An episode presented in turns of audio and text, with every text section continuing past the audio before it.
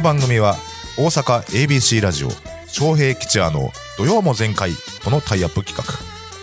命知らずの異名を持つ関西テレビの元アナウンサー桑原翔平さんと俳優としても活躍中上方落語界注目の落語家桂吉也さんが朝日新聞ポッドキャストのトークに切り込みます。今週のテーマは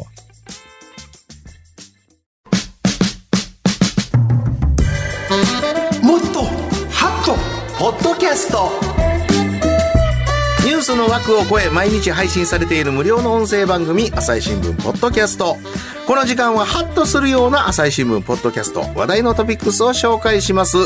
解説するのは朝日新聞大阪本社。代表室主査の塩谷雄一さんです。こんにちは。こんにちは。よろしく。はい。お誕生日プレゼントありがとうございます。ほんまやありがとうございます。タイガースのマスク。ということは塩谷さんも阪神ファン。はい、ありがとうございます。ありがとうございます。だから大阪に来た時ゴルフのマーカー嬉しかったんちゃいますね東京ではあんまり言われへん言うてね。そんなことない。えそうか。はい。はい。それでは進めてまいりましょう。まず、この1ヶ月間で反響の多かった、ハッとした5つのトピックスを紹介します。まずは2月10日配信。打ちのめされ動けなかった。電車で咳込む男性の気遣い。強いたのは私。続いて2月16日配信。あなたの裏垢、バレているかも。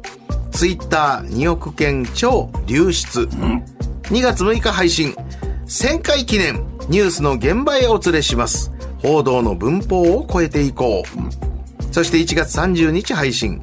28年前の記憶とカレンダージャーナリズム。日常を新聞で書く難しさ。最後に2月13日配信。岸田首相らの人権感覚にがっかり。それでも社会は変われる。一筋の光。翔平さん、このトピックスどういった傾向ですか、みんなものすごい興味深いですねそうですね、ありがとうございます。なんかあんまりタイトルだけだと何を取り上げてるのか分かりにくいんですけれども、これあの、ポッドキャスト作ってる音声チームが最近のニュースについて語っているという番組が多くてですね。はい。まああの、今の話で言うと、ロシアのウクライナ侵攻1年ですとか、トルコシリア地震なんかについても話してますんで、また聞いてみてください。はい。さあ、それではここ最近の朝日新聞ポッドキャストで配信された、とする関西発のエピソードをもっと紹介いたします。はい。テーマは、全盲 YouTuber について。塩谷さん、全盲 YouTuber、どういった方ですか？この人ですね、大阪市在住の35歳の女性で、はい。はい。えっ、と、山田奈美子さんとおっしゃいますけれども、生まれつきの全盲はいで、YouTube チャンネルの波ヘイマルというのをご主人と一緒にやってらっしゃいます。へえ。波江丸波ヘイマルどんな動画が上がって、上がってるんですか？あの、それほど特別なものはなくてですね、食べ物を食べたりとか、旅行したりとか、日常の動画が多いんですけれども、まあ、あの、山田さん全盲ということもあって、まあ映像はあのスマホとかで撮ってらっしゃって、ご主人が編集をされてるんですけれども、あの、音はもちろん香りとか手,、手触りですとか、雰囲気ですとか、なんかいろんなセンサーを使ってかあの感じたことを YouTube にしてる感じがして、あ。の、なんて言うんでしょうね、伝わる情報が他の YouTube とはちょっと違うなという印象ですね。そうか。見えない分だはい。けものすごい想像力、はい。イメージでやりはるからそれがあの見えるもんにとったらうわあそうかこういうふうな感覚になるのかというね。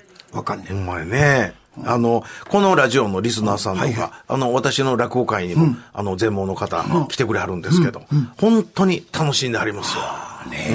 特に落語なんていうのは、それはほんまにイメージでな。そうですね。舞台での所作はあるけれど、やっぱり内容でな、イメージ膨らますよね。はい。塩谷さんが印象に残った動画ございますか？あの、展示の話ですとか、あの、視覚障害者の苦労とかいう話ももちろんあるんですけれども、はい。どちらかというと最近アップされた動画だと、あの、大阪城公園を歩いて、梅の香りを話をしたりとか、ケーキを食べたりとか、商店街を食べ歩きしたりですとか、そういうなんか日常の中の話題を、視覚障害者ならではのなんかちょっとした気づきですとか、あるあるみたいなものが入ってまして、勉強にもなりますし、面白いと思います。へえ。さあ、そんな全盲 YouTuber がなぜ、音声ではなくて、映像である YouTube を選んだのか。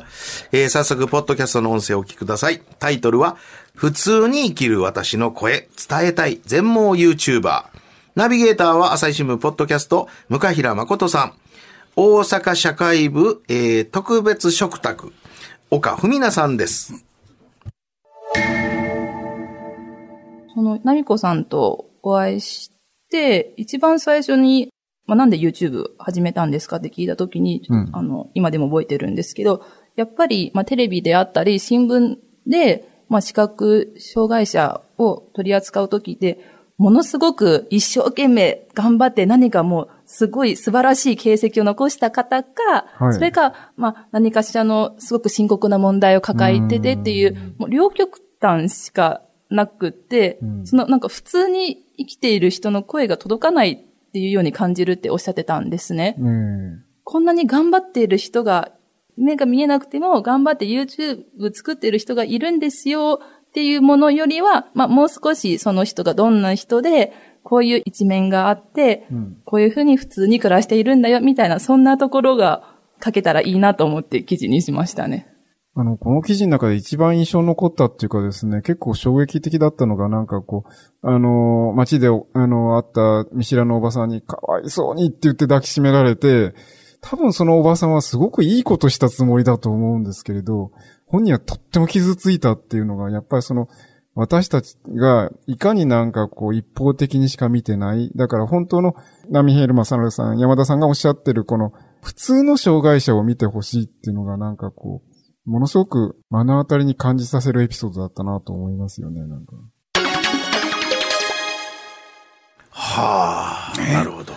普通の障害者。ねえ。ねそうか。そうか、その抱きしめた人は、うわ、かわいそうによう頑張ったねという、本人は善意のつもりでやってんだけれど、それをね、された人にとったらどれだけ逆にそれが傷ついたかと。なるほど。ねそういうことですな。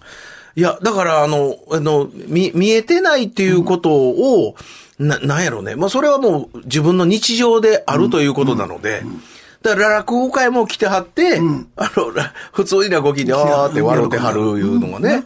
うん。普通に接しないからねほんまに普通やなと思うんですけどね。ねそうですね。私いつも思うねんけれどね、本当にね、あの、そういう障害のある人だけを違う学校に入れたりするやん。はい。全部、全部一緒の学校にいたらね、ほんまにみんなそれが平常、普通のことと思って、その目の不自由な方、あるいは耳の不自由な方、全部子供たちがね、同じように付き合ってんねん。はだからそれによってその子らは、一生涯、そういう人に対する偏見あらへんね。ん。同級生にいたから。なるほどね。それ京都の観光地取材行ってた時一番分かったわ。何にもそういう子がいない学校は、一人のそういうグループで違うのを見たら、うわ、あの子というふうになる。ところがその子のいる学校では誰もそんなこと言わへん。だからみんな慣れというのかな。まあ難しいんですけどね。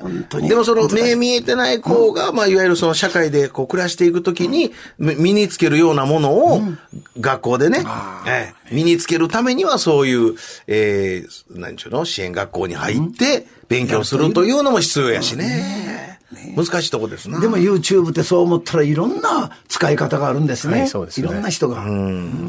で、このポッドキャストに出演されてる岡さんは、ABC テレビから朝日新聞に行かれてるとそうなんですね。これあの、あまあ、朝日新聞と ABC テレビであの、社員を交換留学させるという制度がありまして、まあ、逆に新聞社員も一人、ABC テレビで今仕事をしています。なるほど。ね、同じ朝日やから。じゃあさ、いや。まあ、詳しく調べたらちょっとちゃうんちゃうの？あちょっとちゃうんかな？資本がとか、いろいろ株とかね、いろいろ。私、前の杉山のプロデューサー、朝日新聞のものすごい、あの、私の記事を取り上げてくれたうん、昔の編集の人で、編集部の人で、その人の息子やって、もう思わず、ありがとうございますって、親父のこと関係ありません言われたけどね。こういう、なんか制度というか、交換は、頻繁にやってはるんですか？あの、長く続いている制度みたいでして、えー原則2年。岡記者はあの、昨年10月から、あの、お朝日新聞の大阪本社の社会部で記者をしてまして、はいはい、経験を積んでいます。ええでも、いいことですね。お互いに帰った時、ものすごいプラスになるそりゃの多いとそうですよ思うよな。ね。うん。はい。えーこの他に塩谷さん、ポッドキャストで語られることはありますか？はい、あの、この全盲 YouTuber っていうのは前編後編に分かれてまして、後編では、あの、もちろん全、あこの、この方の話もあるんですけれども、テレビ局と新聞社の取材の違いですとか、あの、新聞社に来てみて苦労した話ですとか、岡記者の話もいっぱい載ってます。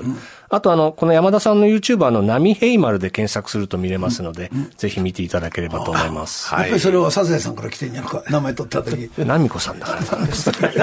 そうですか。はいはい。ぜひ皆さん、えー朝日新聞ポッドキャスト、全網 YouTuber チェックしてみてください。聞き方は簡単です。お持ちのスマホパソコンから朝日新聞ポッドキャスト全網 YouTuber で検索するだけ。もしくは土曜も前回のツイッターで今日ご紹介したエピソードリンクしてますので、そこからお聞きになることもできます。さらに私たちが喋った今日の放送内容を来週金曜日17時、朝日新聞ポッドキャストの中で配信する予定でございます。こちらもぜひチェックしてみてください。そしてここで緊急発表でございます。じゃーんはい。A ニュースでございますよ。はいはい A ニュース、悪いニュースありますけど。はい。朝日新聞ポッドキャストと土曜も前回がコラボしたイベントを企画しています。ええなイベントがありますよ。はい詳しくは来週3月4日土曜日の土曜も前回の放送でお伝えしますので、おぜひ番組を聞いどんなていただきたいと発表になるんでしょう。え？楽しみやな。楽しみですね。はい。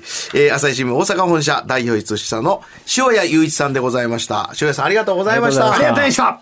以上、もっとハットポッドキャストでした。昌平吉也の土曜も全開は毎週土曜午前10時から ABC ラジオ 1008kHz、FM93.3MHz で放送しています。インターネットラジオ、ラジコでも検索してみてください。